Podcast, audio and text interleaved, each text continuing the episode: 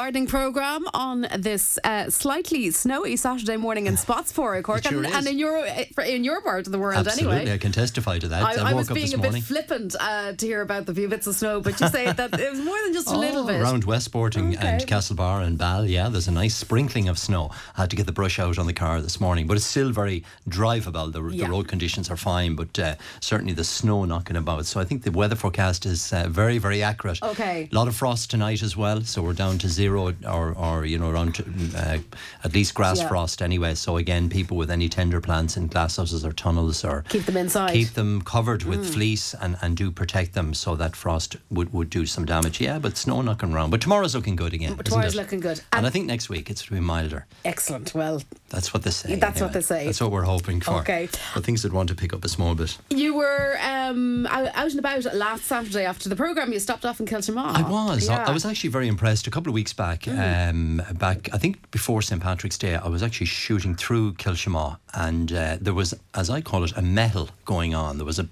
a huge amount of people. A gathering of people. A gathering of people, yeah, and, and with power washers and sprayers and paintbrushes, and uh, so it intrigued me what Hmm. was going on.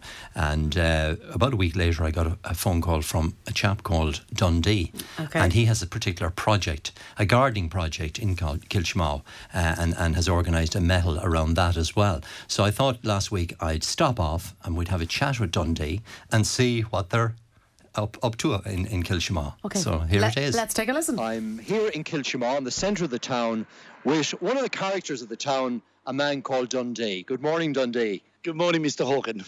Tell me a little bit about yourself. Well, I was uh, sent home from Australia 20 years ago to come to Kiltimagh to rescue it, and I think I've been doing a good job. And I just want to give back to the people here in Kiltimagh from what my father came from Trinaclara, and I'm very proud to be uh, involved with the Tidy Town Committee and the enhancement of the town. Now, I passed through Kiltimagh about three weeks ago.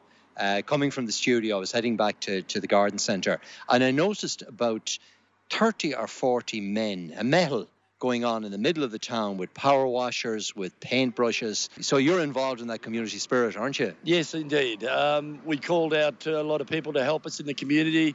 We got some backers, we got some paint, and we got some power washers, and we started doing it. And that's what we said. And we're doing people that you know need it, like elderly people They can't get out on a ladder anymore. So we're going to be uh, involved in helping them clean up their houses and, and clean up the town. and it's great to see that community involvement. I mean, I was very impressed the amount of people that were out that day. But this, we're standing on a, a site in the middle of the town that you hope to build a peace park. That's right. That's right. This is a garden that we hope to get sorted uh, for the for the community of Kiltimagh, for mainly for the children and the elderly people, so they can actually have somewhere to sit, relax, read a book. And we're going to dedicate a special corner for a little fairy garden for children that uh, have passed away and several uh, other families that want to donate things to us. We thought, well, the best idea would be to put some plaques up and we'll put some names up and uh, we're going to start from there. Yeah, start in the fairy garden. I think that's a great idea. It'll be a lovely way to get the children involved and, and a lovely theme as well. And the kids will be able to come down and see the fairy garden and walk through it. It's a fantastic idea. Now, the ground is literally bare soil. There's nothing in the garden as we speak. So, what's the process? Well, the process is uh, thanks to uh, Hawkins. Uh, they're going to help us with some flowers, and everybody else is in the community helping us. We've got a designer from Dublin coming up, and she's doing the design for free. We've got everybody chipping in. We've got Roadstone. We've got other companies. We've got the council on board, and this will be in three weeks' time a paradise. And I believe that Anne Sweeney is is helping you out from Mayo County Council in particular. Yeah, she tries to throw me out the office, but yes, she uh, she's the greatest, Anne Sweeney, and, and the crew there in council. They've helped us every day, and and to Murray's and to all the all the people that's going to give us a hand here on this site. And you'll see it in the paper because I'll make sure that the mayor of Kiltimagh will be photographed. And really, from a waste piece of ground, you're going to turn this into a peace park and also a themed fairy garden, a lovely idea for the children. Um, so, look, we're, we're totally committed to it. I'm going to supply all the plants that you're going to need for, for the garden. And uh, I'm, I'm going to be so delighted to see the transformation over a couple of weeks. How, how many people in, in Kiltimagh are you going to get involved? Well, there probably when we send the message out, there could be about 55 people involved in it. So we've got a project manager, Mr. Dimbleby, and he's going to take care of everything. And we're just, you know, a community effort, as you can hear the tractor behind us. It's absolutely brilliant. I'm delighted to be involved, and uh, we'll work together in getting the garden completed over the next couple of weeks. So the design is the first part, Yes. and after that, it should fall all fall into Yes, place. indeed, Look, indeed. look, Dundee. It's been an absolute pleasure. You're you're a credit to the town, and it's great to see um, all the volunteers and the whole community coming together for, and as we call it in Ireland, a meitheal. That's the gathering of people to, to, to do a project uh, in a community area. So, look, it's fantastic and well done. No, thank you, Mr. Hawke, and thanks for your time.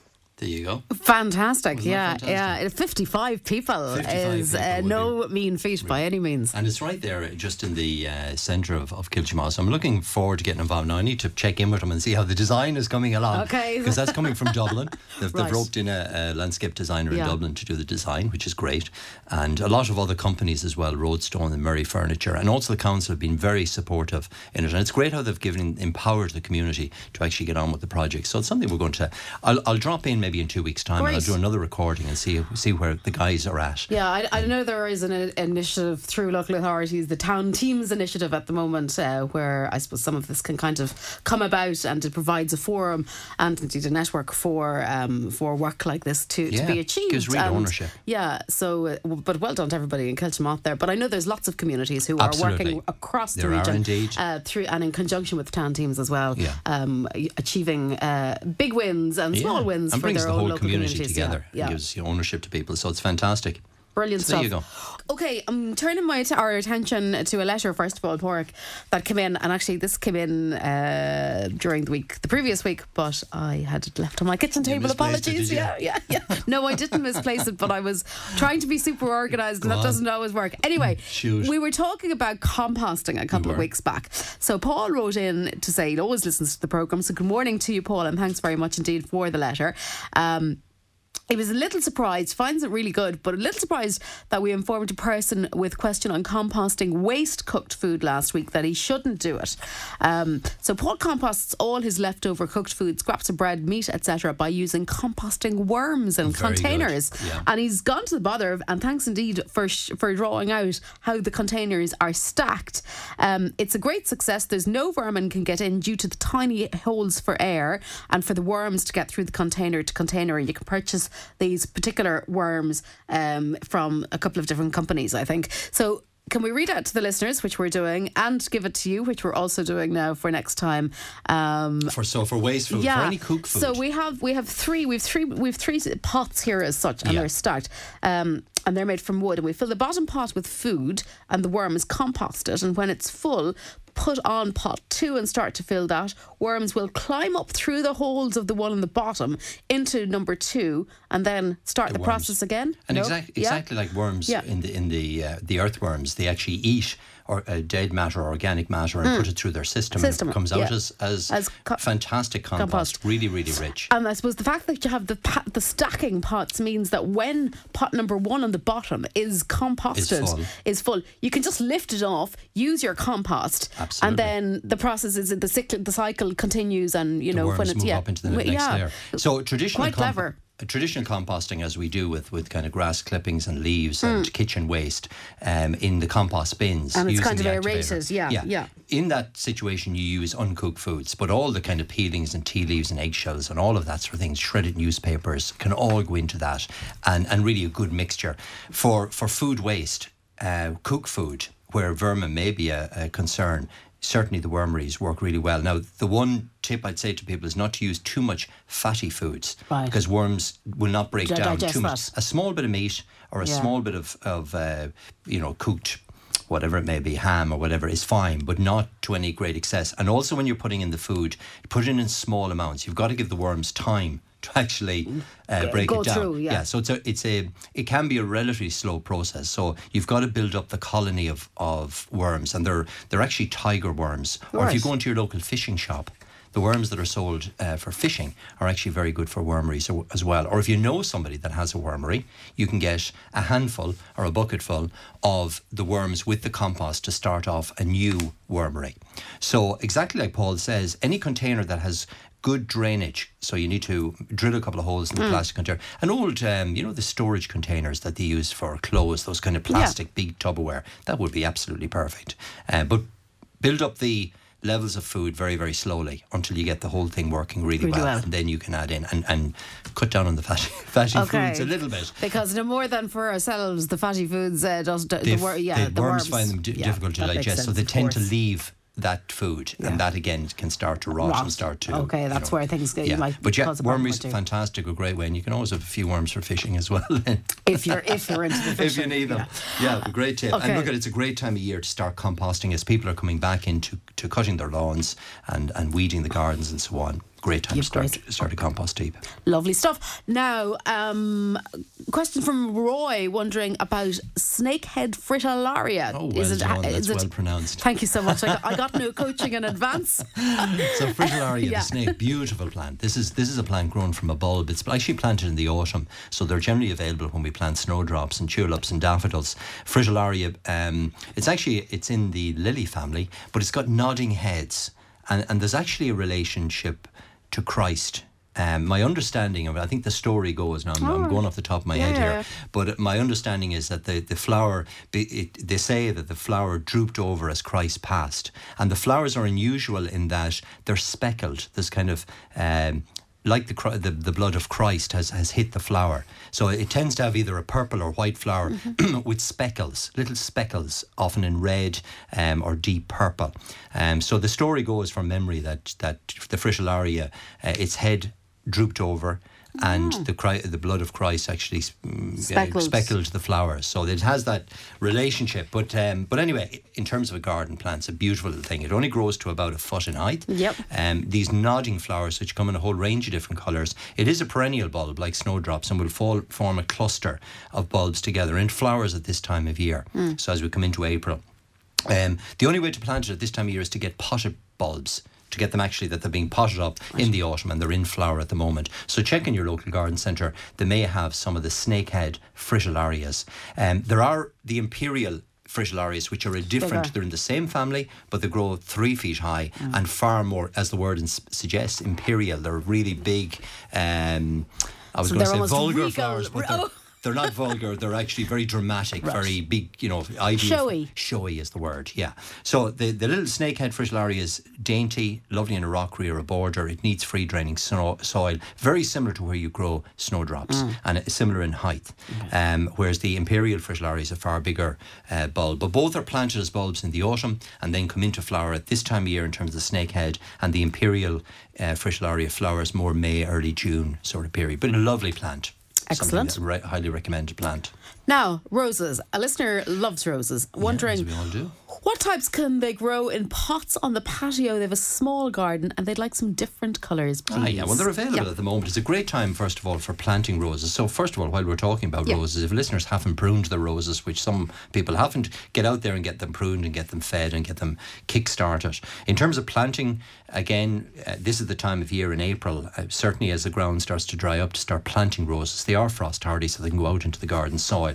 In containers, go for the patio roses, and they're rose varieties that only grow to about a foot or 15 inches in height. They come into flower in June and will flower the whole summer long. Two varieties, there's one called the scarlet patio rose, and as you can guess, it's a red, mm-hmm. double red flowering variety. It's scented, it's easy to grow, a nice glossy foliage, and there's a yellow version of that as well.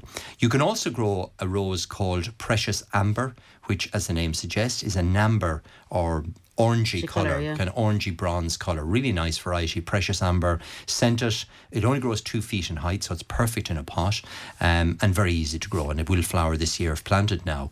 Another one that you'll like is one called Mum in a Million. Brilliant rose. No, now Double you have me. I'm going to have to get that It's one. one for you definitely have to get. So, Mum in a Million is a super rose. It's got double pink flowers, glossy foliage. It grows a little bit taller, about two and a half feet in height. So, about that sort of height. Right. Big, blousy, um, double pink flowers that are highly scented. So, that's one called Mum, Mum in a Million. It's a really good one for containers uh, as well. But look at a lot of roses, like trumpeter, would suit containers as well. The shorter stemmed roses, patio roses, or the shorter, more bedding roses. But this is the time to plant them. There's hundreds of varieties available. Same with climbing roses. Again, this is the time to plant them. Um, so roses in the garden, prune them, feed them, um, start to look after them now. But also in terms of planting them, is the time of year to get them into the gar- garden soil or into pots. Yeah, and those ones in pots, then they can really they can stay in the pots. They don't need to be planted out afterwards or Particularly anything. the patio they? roses, they don't, and Yeah. on varieties like Precious Amber because they're more a bedding rose. They're not a vigorous Right, so, rose. so they need a bit of protection of the pot. Yeah, so the pot is absolutely perfect for Mm. them. They're never going to be overly vigorous. So scarlet uh, patio and, and yellow patio only grow literally a foot in height, and they'll never be too vigorous. They never grow any taller than that. Mm. You prune them exactly like the traditional rose in the in the autumn, early winter. Feed them the same way, so they're perfect for pots or containers, and lovely on a patio for a bit of colour. Now let's talk about rhubarb as well. Yes. There's a, uh, one, a fairly detailed question here um, about rhubarb. It, it was planted in 2015, just last year, so it's growing really well. Great. And um, can I pick it now? Is the first part of the question. Right. Also, the name of it is something early. And is there still time to plant a different type for some variety, or do I plant in the autumn? Also, what should I feed them? So, Okay, rhubarb. right. Well, let's take it. uh, So, in terms of planting, yes, you can. You can still plant. Rhubarb will be available in garden centres at the moment for planting. The trick is to li- li- allow it to grow in its first year, feed it well, look after it, water it well, and then start to crop it in its second year. The fact that this was planted in 2015, it's got a good year under its belt, so you could start to take some of the stems now, not a whole lot, but several stems between now and the end of May. You can crop it. The variety the listener's talking about is one called Timperley Early, which is one of the very first um, red sticked rhubarb that you can crop. So you can pick it from normally about the middle of March, St. Patrick's Day, you can start to harvest it and harvest it right up until the middle of May to the end of May. You could also plant at this time of year a variety called pink champagne, which is a pinker stem, very, very sweet, and very nice variety, very easy to grow, and crops a little bit later than Timperley early. So planting the two of them together is a really good idea. You're extending your rhubarb cropping Yeah. period. Um, in terms of feeding them, they are hungry feeders, so put on something like the Osmo Pro 6 or a good vegetable uh, fertilizer like Super Grow now. Applied now and repeat in four to five weeks' time because the main growing period for rhubarb is now. It- you know, it- it's been growing over the last three to four weeks. You could have even feed, fed it a little bit earlier. So feed it well, feed it twice in the year, now and again in about a month's time. You can plant varieties like um, Early or Pink Champagne now to extend the growing season. Have I covered the question? I now? think you have. Okay. Yeah. That's, and yes, yeah. a great time to plant. I mean, you know, but if you are planting rhubarb, don't allow it, don't pick it in its first year. Okay, lovely stuff. Now, how can I separate a border bed from the lawn for easy lawn mowing? Okay, Oh, I well- know what you're trying to do there. I'd be battling that one myself. Well, the easiest thing is to put down a um, a brick on its side, Yeah. and you can allow the wheel of the lawnmower then to, To run run along over, that, yeah. and then you're cutting the edge and keeping it neat and trim. So, um, a small uh, brick. Literally, or, or concrete edge at the same level of, of the soil, yeah. so that you're running along the edge of it is probably the easiest way. You can also get plastic uh, border barriers, Right. uh, but the grass tends to grow up Grow- against yeah. those, and you need to get out your strimmer and, and strim them. The easiest thing is just a little brick along the So edge So you want to kind of flush, really. just flush that? with the exact the same level as the soil, so the blade just runs along that, or the wheel of the mower runs along that, and that keeps it neat and tidy. Now, basil, always Basil, uh, one yeah. that ca- ca- often causes difficulties in Ireland for growing. Um, you mentioned basil. Um, this person finds it hard to grow outdoors. They don't have a glass house, Okay. and they're wondering would there be other types of basil they can grow that are hardier? Right. Well, the hardiest one of all is, is actually a variety of mint called mint basil, and it produces leaves. I think I brought it in last year. Mm-hmm. Yes, I it remember tasting it, yeah. basil-like leaves that taste similar to basil, not as not as good a flavour as, as the As the- traditional basil, yeah. but it is a variety. It's totally hardy out of doors, so that's mint basil. It's available now. I'd advise really planting it in a pot or container or window box because Mm. it tends to spread, but it's totally frost hardy. It's a perennial plant. It'll come back year after year. So look for that one in your local garden centre. Mint basil, it should stay, say on the label. Plant it now. You can crop it this year, so you can pick the leaves from May onwards. Um, if you want to grow the, the true basil, then there's a lovely variety called Crimson King that you grow on the windowsill indoors. But the traditional basil needs that protection of a greenhouse tunnel or your your in your your windowsill, your kitchen window indoors. So maybe consider the mint basil. I go with that actually and put it into a pot, and you've got great tasting tasting leaves all summer long. Now- and next year again. Uh, somebody listened to you. You were on with Jerry Glennon last week. Was, Yeah. or the week before, yeah. Uh, and so there was part of the discussion uh, featured Japanese knotweed. Yeah. So this listener has it in their garden at the back, uh, but they're afraid it'll spread. When and will. what should be used to stop it in its tracks. Okay, do you know the plant? Japanese knotweed. You'll know it. You, I probably you cultivated when I tell you. myself in my back garden, well, there you go. Well, if you have it, unbeknownst to myself. it's a plant called. It actually comes to us from Japan. Um, Yeah. Japanese knotweed. It's uh, Fallopia japonica. So japonica gives us the indication it comes from Japan. Fallopia. It's named after the. Um, from memory, it's named after the doctor that, that did all the work on fallopian tubes. Oh, right. So it's tube-like or bamboo-like. Um, it's a plant that grows certainly two to three meters in one year. It, it's herbaceous, so you don't see it at this time of year, but it starts to appear about the middle of April and grows extremely rapidly, like a bamboo would grow. It flowers in July, October, um, and white, kind of starry like flowers that flower over a very long period.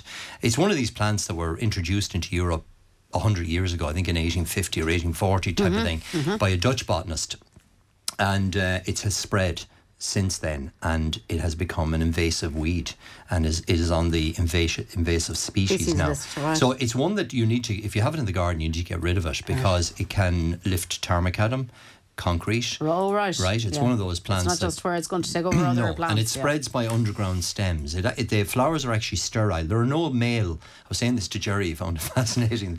It's all female. So the the the, the, the plant that was brought from Japan to to Was, Holland was a female. was a female variety, and from Holland it has spread all over Europe into Britain, and from Britain into Ireland. It was actually brought to Britain as a fodder crop for sheep and cattle and goats because it's edible. You can actually. It it. looks like asparagus when it starts to grow. It's got these little red.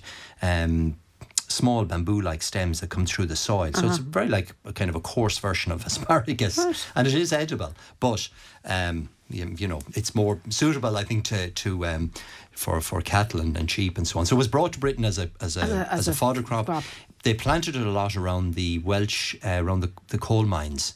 f- To stabilize the soil because it has such an extensive root system, Mm. so the roots and the stems spread by underground um, system, and that's the way it spreads. So if you've got it in Very your garden, it's going to start to spread. Right. And it's too early to start treating it now. The time that it's most susceptible to weed killers is when it's in flower, which will be July. So my advice really is to allow it to grow. Don't be tempted to spray it as soon as it appears because there isn't enough foliage on the plant. Allow it to come into growth, allow it to flower in July, then treat it with something like SBK, SBK, um, weed killer, which is a, a is suitable for more tougher weeds. uh, You know things like brambles and nettles and briars and uh, you know the more woody type Japanese knotweed, uh, gunnera. So SBK uh, weed killer. Apply that in July. You can also inject the hollow stems with um, something like Weed Free 360.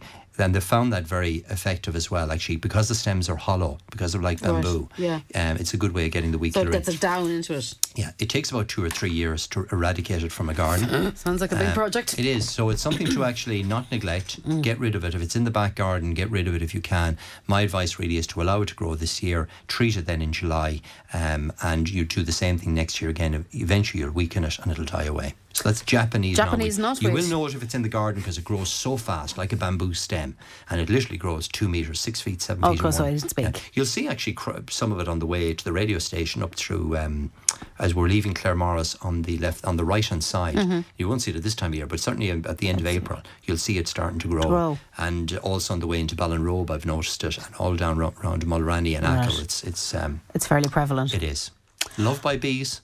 Okay, Great so you plant. see, There's, oh, you know, well, every every plant has its use. Yeah, yeah, yeah. so yeah. anyway, so that's Japanese knot. We do eradicate it though. If you've got it in the garden, it's something not to neglect. Not neglect. to look at. Yeah. Okay. Now carrots. How come last year I had a car I had carrot fly on one type of carrot and not on another? Both types were grown in the same soil and same location. I purchased the Thompson and Morgan seeds. I'm puzzled. Oh. I love the way I love the comments today. the way the questions Okay, are coming well, in. well, the carrot root fly normally attacks carrots during May, Mm. during late April, May, particularly as we're thinning out the carrots, when because you're excreting the scent of the carrot, and the carrot root fly comes in. They're again, they're female. They come in on the scent of the carrot, and they lay their eggs at the base of the carrot, and the the larvae hatch out, and that's actually what does the damage. The larvae then enter the um, the root of the plant. There are varieties that are, are less sensitive. So there's two varieties, one called Flyaway, which is actually in the Thompson Morgan family, and there's another one called Resistafly. And both of those are bred to be unattractive to the carrot root fly. So if you grow both of those, or if the listener had grown any of those, certainly you'd have far less and possibly no damage on that particular crop. So you know, more, some varieties are more susceptible. The traditional varieties like early Nantes are can certainly suffer from um, carrot root fly. You can treat with the um, Super Nemos in May if you wish, or you can cover the crop with a very fine netting which keeps the fly off the plants. Or indeed, you can sow the seed of flyaway or that a very good variety called Resistafly. The basic difference is Resistafly is a, a longer carrot. It grows to about six inches deep. Um, it's as we call it. It's got a blunt end, so it's easier to peel. It's a very good variety. Um, normally you'd crop it in August, September. So Resistafly or Flyaway are bred to resist or to be unattractive to the carrot root fly because they don't have the same pungent smell off the foliage. Um, and it may be one of those varieties you grew last year. Okay. So there's another really good variety called Eskimo which is um, suitable for sowing midsummer and is more a winter carrot. And again, because it's you're cropping it in the winter, winter. the carrot root fly nice. tends not to be a problem. So look for Resistafly, Flyaway, or Eskimo. There are three very good varieties to sow. And again, it's too early yet to sow carrots. It's too cold, so leave it okay, until so things warm up. Warm up. Yeah. Okay. Not maybe another two weeks. Not tonight, so. anyway. Not that's tonight, for sure. No, no, no. Um, one more, and we'll just take a quick break. Then, can we use the zero on shrubs or hedging? Asks Josie. Well, it depends what Josie wants to use it for, but uh, zero I presume is used, it's for moss. Yeah, it's, it's used to kill moss in lawns. Now you can you can put it on deciduous shrubs. Um, so if you had spireas or hydrangeas with moss in them, you could certainly use it. I wouldn't use it on evergreen right. uh, plants. So really, the zero is to be used to kill moss in the lawn. That's the, the its main purpose. Have, um, have we an option for if it is an evergreen plant? That, um, you could use um, a, a treatment called green up green up, which again uh, can be used on the stems. Again, just to apply it to the stems of the what shrubs are they again? They're uh, sorry, I beg your pardon. No, uh, it's uh, shrubs or hedging. Oh, not, right, just but general, not yes. yeah, general. Yeah. Not so say not it was specific. beech hedging, certainly that'd be you could use the zero on that because mm. it's deciduous. Um, but if it's an evergreen hedge like laurel, then just leave it alone. Really, the moss won't won't have any effect on it. Okay. I have a couple of email questions, Park, as Yeah, well, and shoot. some of them are, are a bit on the detailed side. Let's go to Sean's one first. So this is a great title, Dig or No Dig. Um, I always, hi Porrick, I always di- did over my raised beds before planting, but I was reading lately that many people advocate a no dig policy and report great results from it. It certainly would save a lot of hard work. What side of the fence are you on? Dig or no dig? I like the I like the no dig option. Isn't it great? We're all And- into no dig, And you know, you. when- when you think about it, like digging the soil. I remember as a student in the Botanic Gardens, we used to spend the whole winter digging the veg garden and incorporating organic matter, and that was the chore for two or three months. You got fed up of it. Um, but so you look at that was the traditional way of digging the soil, incorporating organic matter, and certainly for new vegetable gardens, I would advocate that. And there's nothing like putting in organic matter um, before planting. But having said that, if it's an established uh, veg garden or, or area, the no dig policy is very works really well, and that simply means you don't dig the soil over, you don't till it up, you don't fork it over to any great depth. Um, you can give it certainly a light scuffling over, and you're doing a certain amount of digging. Obviously, when you're planting the plants, so if you're planting potatoes, for example, you're going to be scooping out the soil anyway, and you can incorporate some organic matter. But definitely the no dig. Um, policy and, and, and method has has a lot of traction now, um, particularly with the um, grow your own um, Yeah. movement. And and really, it's leaving the beds. Un, undug during the winter period, maybe growing something like a green manure crop or putting some organic matter on the surface of the soil in the autumn and allowing the worms to take that down. Because naturally enough, when you're digging the soil, you're break, you're you're deconstructing the natural drainage that the earthworms have created. So if you've got good draining soil, then the no dig policy is, is Is absolutely works really on. well. And you in the autumn use the opportunity to put on garden compost or organic matter Mm. um, as a mulch on the top of the surface of the soil, and the worms will work on that over the winter and bring it down through the soil. And to a certain degree, you're going to be digging it anyway, as I mentioned when you're. Um, you're if you're putting planting. potatoes or you're planting in cabbage plants or lettuce plants or whatever, there's a certain amount of digging you're going to do. But certainly, I would favour the no dig, particularly on established gardens where the drainage is good, Good. and the soil is well established. Lovely. No, It's easier too. It's easier. You know, for example, like on raised beds, Yeah. when people put in raised beds, they tend not to do a lot of digging on them. They might put a new layer of compost on the top of them or add some fertilizer in the autumn, as I said, but they're not digging up the yeah. soil to any great depth. Good stuff. Now, Barbara is uh, over near Roundstone and uh, she's got two questions. Okay, now they're fairly detailed. So, uh, first of all, let's do with camellias. Had it for about 10 years, usually flowers spectacularly, but a few months ago, something started eating the leaves just like a leaf cutter ant would, and it's not had a single flower this year. It doesn't look like slugs, as they've never bothered it before. Um, she can't see anything eating it, no caterpillars or anything else. She's gone out at night time and had a look around and dug around the top layer of soil to see if there's anything underneath. Still can't see anything. She's got several other camellias and they haven't been bothered. So wondering no what's the attached, problem? No, no, okay, picture that's fine, attached. That's fine. No. And maybe maybe if Barbara wants to send uh, the email back in with a couple of pictures on it, what it sounds like to me Okay. is uh, the female vine weevil. Uh, which eats U-shaped notches out of the leaves, particularly of camellias, rhododendrons, um, any of those evergreen plants, azaleas. So you see this typically in U-shaped notch, like a leaf, leaf cutter the ant, um, and it's taken out. They, they, they feed at night time, and it's not so much the adults that do a whole lot of damage. I mean, a small bit of munching on a leaf doesn't cause a whole lot of damage. Yeah. It's the larvae that can actually create a lot of problems uh, with with the vine weevil. But if Barbara wants to send me in a picture, I'll know straight away by looking at it. Now, if it is vine weevil, there is a treatment that you can put into the camellias in a pot, isn't it? I think she's in Yeah. a pot. I've used the, of a camellia which, yes, It's in a pot. I so, think so. Well, whether It's it's, in a big container, yes, Right. So yeah. it's in a pot. So there's a treatment that you can use that lasts up to three months. Um, you simply mix it with water. You pour it into the actual container. The, this, the plant absorbs it in its system, and any pest that comes onto the foliage is treated, including aphids, including vine weevil, including a whole range of, of pests. And it's particularly good for camellias because it's working within the system of the plant. So it's like an antibiotic working, Working within, within the the system, system. of the plant and that controls. Um, so that's a systemic insecticide. You simply mix it up in water, you apply it to the container through the watering can. The plant absorbs it, and any pest that comes on the plant. Now it's only to be used on or- ornamental plants, so not obviously not edible because it's going to be in the system of the Right. plant. But particularly for rhododendrons, azaleas, camellias, any of those plants, um, that would be certainly. Very good. The other thing you'll find with camellias, 10 years in a pot is a long time. Um, so it may be getting a bit, uh, you know, it may be outgrowing the container. And particularly in Roundstone, you've got that lovely acid soil, Mm. which camellias like. Maybe consider moving it into a, a part of the garden, maybe as well. And uh, the fact that it's in the container, then would that be uh, indicating why it's not spreading to other?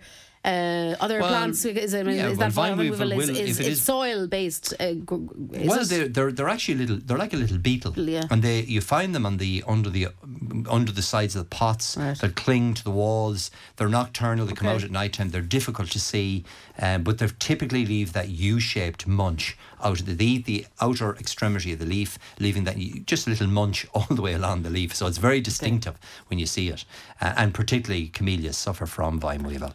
Um, Okay. Now, Barbara has a second part to her question, so we'll, we'll come to that as well. Um, so it's to do with the Fatsia japonica. Yeah, Quite plant. Oh, large, about 12 years old. Leaves are continually turning black, though. Uh, still throws out new ones despite this problem. Um, It's 12 now, years old, she thought it might be a fungus and sprayed it, but to no avail. Tried to cut off the blackened leaves. Still quite, it's in a quite poorly drained area. Uh, Wondering then if that might be the reason. Yeah, well, Fatsia japonica, it's a super plant. It has fantastic, big, sh- har um, uh, palm-shaped leaves. I mean, they're massive. Great, fantastic green colour. Retains the foliage over winter. And it is a plant in Roundstone because it's so mild along the western seaboard. Fatsia in a shelter garden does really well. Now, over the winter period, it does pick up... Uh, blackening of the leaves due to weather conditions m- more than anything else. Now, free draining, it does require free draining soil, so having it in a, in a, a poorly drained area is not going to do it any favour and will knock it back in the winter time. It'll go very yellow. You get blackening on the foliage, exactly like Barbara describes. The fact that it's 12 years there, I wouldn't go moving it now. Right. Um, I really, I think maybe maybe plant a young plant somewhere else in the garden. It does super in containers, and it comes in a lovely variegated form nowadays. It's a modern variety, um, Fatsia japonica variegata. It's got a variegated white and green leaf. It's less vigorous, so it's more suitable for containers or pots. Uh, and again, it can be grown out of doors. So unless you can improve the drainage around it, I think you're still going to get that blackening every winter. And to to a degree with Fatsia, you always get a bit of blackening anyway in any garden. I have it grown in my own garden, and every winter, it gets black leaves. You cut them off, you give it a feed, it produces a fantastic new canopy of foliage again during the summer, and next winter again it always picks up because physically the leaf is nearly a foot in diameter, so it's getting hailstones, it's getting snow like today, So and you, it- does pick up that. It is a slightly tender plant, um, and in the winter of 2010, a lot of Fatsias died out of doors. It's often grown as an indoor plant as well, but will survive out of uh, uh, in, in the garden, Yeah. particularly in free draining soil. A great plant for shade. You've got shade in the garden, it's a really super plant. It does really well, uh, both the variegate form and the green form. Yeah. So my advice really is feed it now. I wouldn't go moving it because it's 12 years in the same location. Maybe possibly think consider planting a, a younger plant or a new plant somewhere else in the garden. And uh, kind of finally, would you like the, the garden? She says is very boggy and Yeah. it's rocky. Finds it difficult to find trees and plants that suit it apart from gunneras and alder trees. Okay, and Gunnera is, is the old um, wild bet you're wild. The Gunnera manicata that grows wild in uh, places like Achill. It can bec- become a pest, really. If it, it's a bit like our friend the Uh, Japanese knotweed. knotweed, right. I'm not suggesting you plant that either. Plants that do well in, in wet areas are things like the dogwoods, the cornices do really well. They have fantastic red stems, yellow stem varieties, green stem varieties. They tolerate wet conditions. They'll tolerate their feet in water. The lovely arum lily, the white, you know, the lily, Oh, the big yeah. white lily, Yeah. loves being with its feet in water. Does really well in boggy soil. It's, it's actually a plant that will grow in ponds if you allow it. Willow would also grow. There are many different forms of willow, both shrub forms and tree forms. So there is a range of plants that will tolerate boggy, um, wet conditions. Um, and the great thing you have in, in Roundstone is the mild conditions yeah. and also the acid soils. So there's lots of other plants. Hydrangeas should actually do quite well there as Things well. Things that you mightn't get uh, Yeah. growing in other locations. Exactly, exactly. Like the Fatsia is a great example. You know, it grows very well there. Mighty.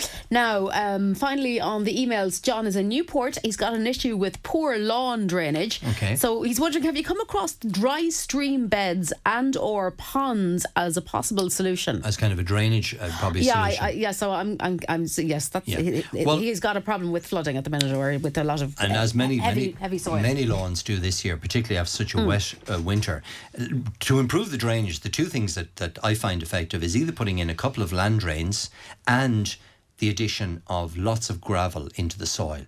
And grass grows generally three to four inches deep. The roots don't penetrate any further than Hmm. that. So you need to improve the drainage um, in the top kind of 12 inches of the soil. So the addition of some small land drains drained into a pond area if you wish. So you could have a, a water feature, a pond area at the bottom of the garden with the drainage running into that. But also the addition, the rota- rotivating of uh, pea gravel into the top layer of the soil, into that six or eight inch layer of the soil, uh, particularly during the summertime. Now that means getting rid of the lawn that's there, um, adding in a lot of, of pea gravel, literally rotivating that into that top layer of the soil and putting in a couple of land drains that may dr- flow into a dry riverbed or a uh, pond area is an excellent idea and that will help the drainage. And once you improve the drainage you improve things like moss problems rushes in the lawn um, the old ranunculus you know that, that that thrive on moisture. But I suppose in terms of the say you are going to create a pond to deal with you know some of your Yeah. your excess water, it's important to put in that land drainage first or to put in the draining channels. will need the because, drainage, yeah. Because otherwise it, it, it'll the just water sit there. just it sit won't, there. There won't, it won't naturally flow into the pond for That's you exactly it. Yeah. You know, you know, that's exactly it.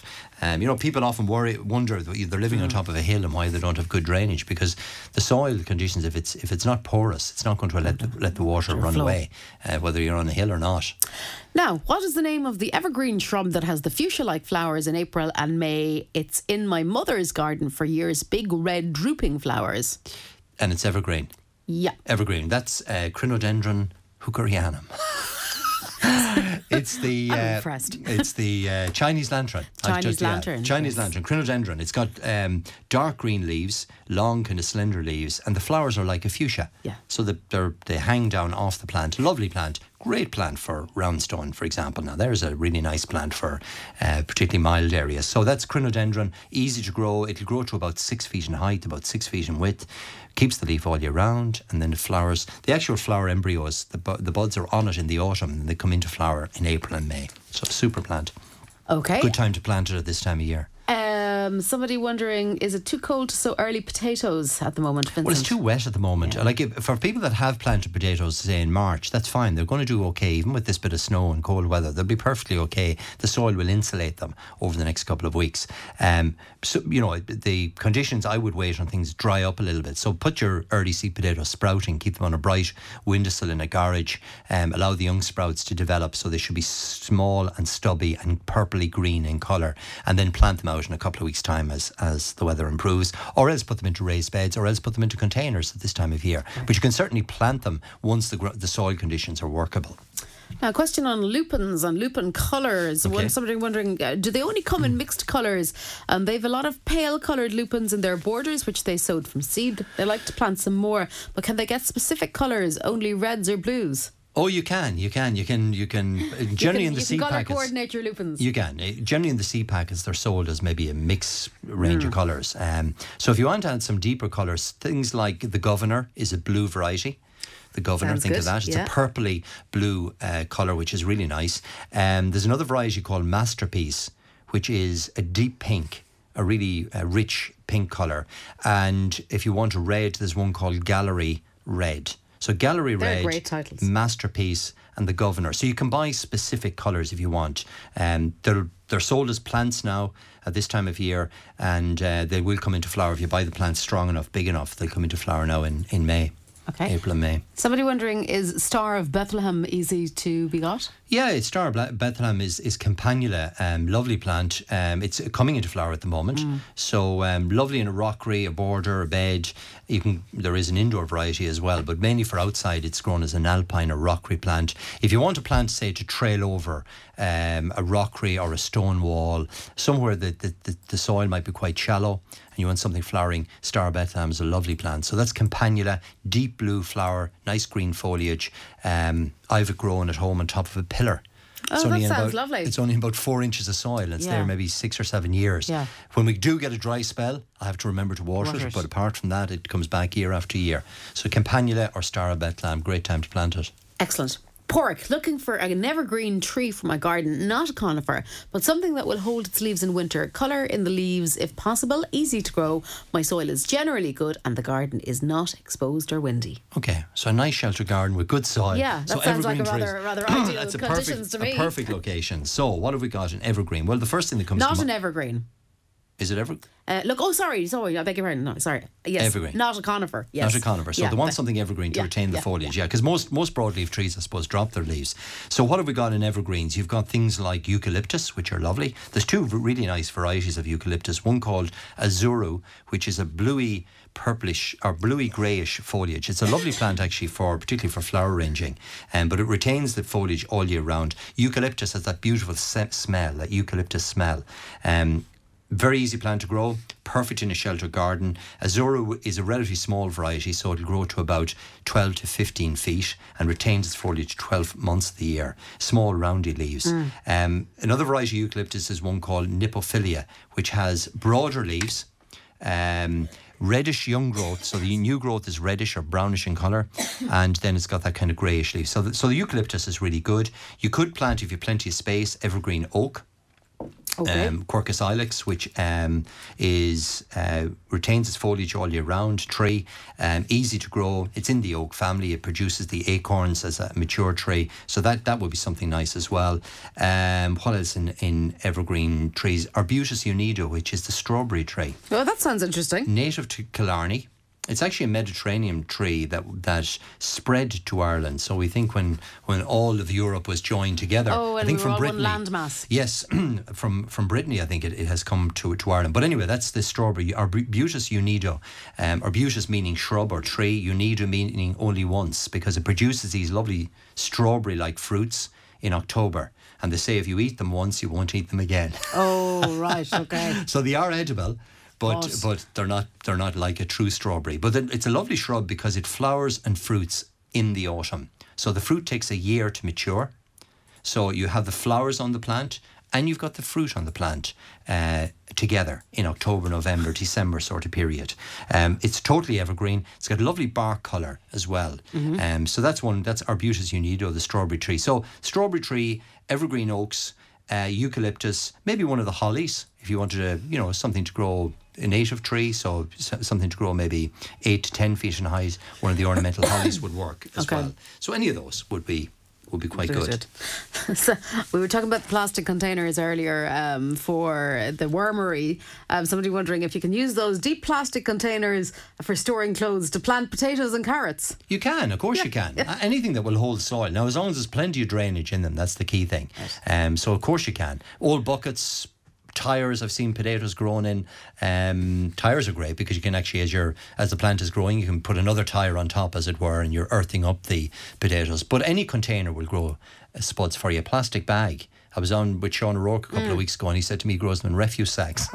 so, so anything that will hold, hold, a bit of compost will grow potatoes. Okay, lovely stuff. We're almost uh, coming to an end. We started uh, talking about Kiltimagh, and I just see a little comment here, so we'll just finish with that part. Glad to hear Kiltimagh tidy towns getting mentioned. They're a credit to themselves and the town. Saw them out last night at half eight. The difference they've made already. Thank you for your support. Well done to all involved, and uh, we appreciate what you're doing. So that's obviously somebody within the locality. And so to all of the people, well done. New life in Kiltimagh. And Lovely they're, text. They're, they're, having great crack doing it. Dundee and, and his gang are having, having the best laugh ever I had last Saturday morning chatting to them. Now, just before I finish, mm. next Saturday and Sunday, I'm running a Grow Your Own weekend in the garden centres. Uh, so in Turlough, I'll be giving a talk at half two next Saturday and Sunday. So I'll remind people next Saturday again. But um, if, if, people want to ring and book a place, ring 09490 That's the Turlough Garden Centre. And I'll be giving a talk on growing your own. So we'll be covering all the things like growing spuds and all Excellent. of that. So, so next Saturday and Sunday uh, in Horkans in, in Turlough Castlebar. Okay. You have a good week and we shall talk to you Thanks, Deirdre. this day next week. All right. Take care.